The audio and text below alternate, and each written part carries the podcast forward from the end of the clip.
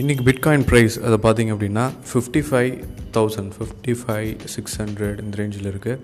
Ethereum வந்து thousand seven hundred அந்த ரேஞ்சில் இருக்குது. பாஸ்ட் டுவெண்ட்டி ஃபோர் ஹவர்ஸில் வந்து ரொம்பவும் இன்க்ரீஸாக இருக்க ஒரு டோக்கன் அப்படின்னு பார்த்திங்கன்னா ஜிலிகா அப்படின்னு ஒரு டோக்கன் வந்து இன்க்ரீஸ் ஆகிருக்கு. அதே மாதிரி ஒன் இன்ச் டோக்கன் இன்க்ரீஸ் ஆகிருக்கு. கர்டானோ இன்க்ரீஸ் ஆகிருக்கு.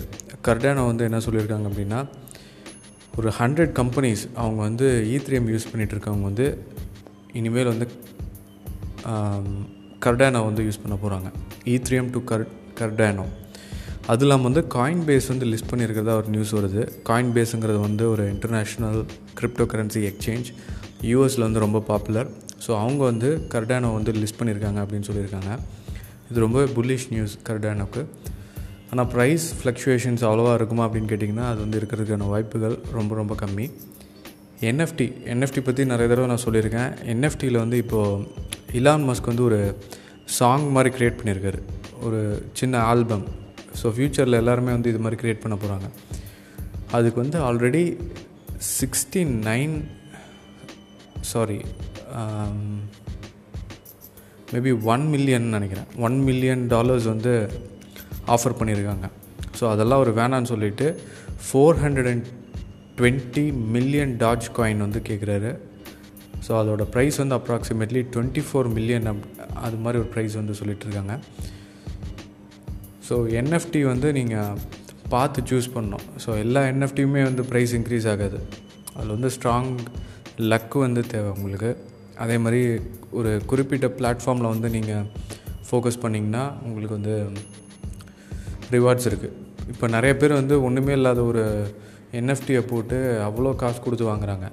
ஸோ அதெல்லாம் நீங்கள் ஃப்ளிப் பண்ண முடியாது, அதெல்லாம் நீங்கள் ஸ்வாப் பண்ண முடியாது. ஸோ உங்களுடைய பர்பஸ் வந்து என்னென்ன என்னவாக இருக்கணும் அப்படின்னு கேட்டிங்கன்னா, இப்போ ஒரு என்எஃப்டி நீங்கள் வாங்குறீங்க அப்படின்னா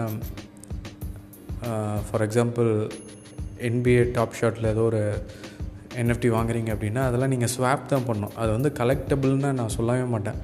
இதில் வந்து இன்வெஸ்ட் பண்ணுறதுக்கு உங்களுக்கு ஆப்பர்ச்சுனிட்டிஸே இல்லை. ஜஸ்ட் ஸ்வாப்பிங்கில் ஃப்ளிப்பிங் தான் அதுக்கு பேர். நீங்கள் வாங்குறீங்க, ஒரு ரெண்டு மடங்கு லாபம் கிடைக்கிது அப்படின்னா நீங்கள் வந்து சேல் பண்ணணும். ஸோ அது மாதிரி தான் என்எஃப்டி வந்து நீங்கள் ஃபோக்கஸ் பண்ணுவே தவிர, ஸோ இலான் மஸ்க் கொடுக்கக்கூடிய இந்த என்எஃப்டிலாம் இதெல்லாம் வந்து யாருமே வாங்க மாட்டாங்க. மறுபடியும் nine point six point nine million நினைக்கிறேன் சிக்ஸ் பாயிண்ட் நைன் மில்லியன்ஸ் வந்து யாருக்குமே இதுக்கு இதுக்கு அதிகமாக கொடுத்து இன்னுமே வாங்க மாட்டாங்க. Just for a song. ஒரு சாங் வந்து அது வந்து ஒரு பிராண்டும் கிடையாது, அதுக்கு வந்து ஒரு என்ன சொல்கிறது எதுவுமே அது கிடையாது. ஜஸ்ட் டைம் தான், அது waste of time. So focus பண்ணுங்கள்.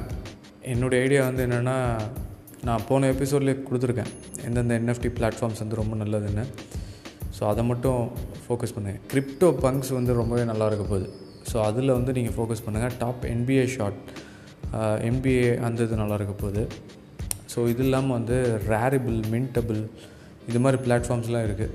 ஸோ அதெல்லாம் நீங்கள் ஸ்டடி பண்ணணும். இது வந்து யார் இதை சேல் பண்ணுறாங்க அப்படிங்கிறத வந்து நீங்கள் பார்க்கணும். எல்லா என்எஃப்டியுமே வந்து பாப்புலர் ஆகுது, எல்லா என்எஃப்டியுமே வந்து டபுள் ஆகாது. இது வந்து டாட் காம் பபுள் அப்படிம்பாங்க. என்னென்னா நைன்டீன் நைன்டி நைனில் வந்து நிறைய சாஃப்ட்வேர் கம்பெனிஸ் இருந்தது. இப்போ நமக்கு தெரிஞ்சது அப்படின்னா காக்னிசன்ட், சிஸ்கோ, அதுக்கடுத்து வந்து மைக்ரோசாஃப்ட், டிசிஎஸ், விப்ரோ இது மாதிரி தான் நமக்கு தெரியும்.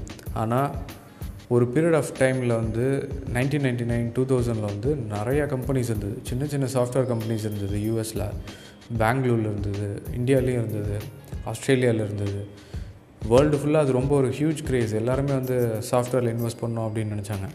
இப்போ இருக்க ஸ்டார்ட் அப்பை விட அப்போ வந்து ரொம்ப ஹியூஜ் க்ரேஸ் இருந்தது. ஆனால் அதில் பார்த்திங்கன்னா அந்த டூ தௌசண்ட் ஒன் கிராஷ்க்கு அப்புறமா நிறையா கம்பெனிஸ் எல்லாமே போச்சு. ஸோ அது மாதிரி என்எஃப்டிக்கு ஒரு இஷ்யூ இருக்குது. என்எஃப்டி வந்து ஒரு பபுள் தான். ஆனால் நீங்கள் கரெக்டாக ஃபோக்கஸ் பண்ணிங்க அப்படின்னா உங்களுக்கு வந்து அதில் லாபம் கிடைக்கிறதுக்கு வாய்ப்புகள் இருக்குது.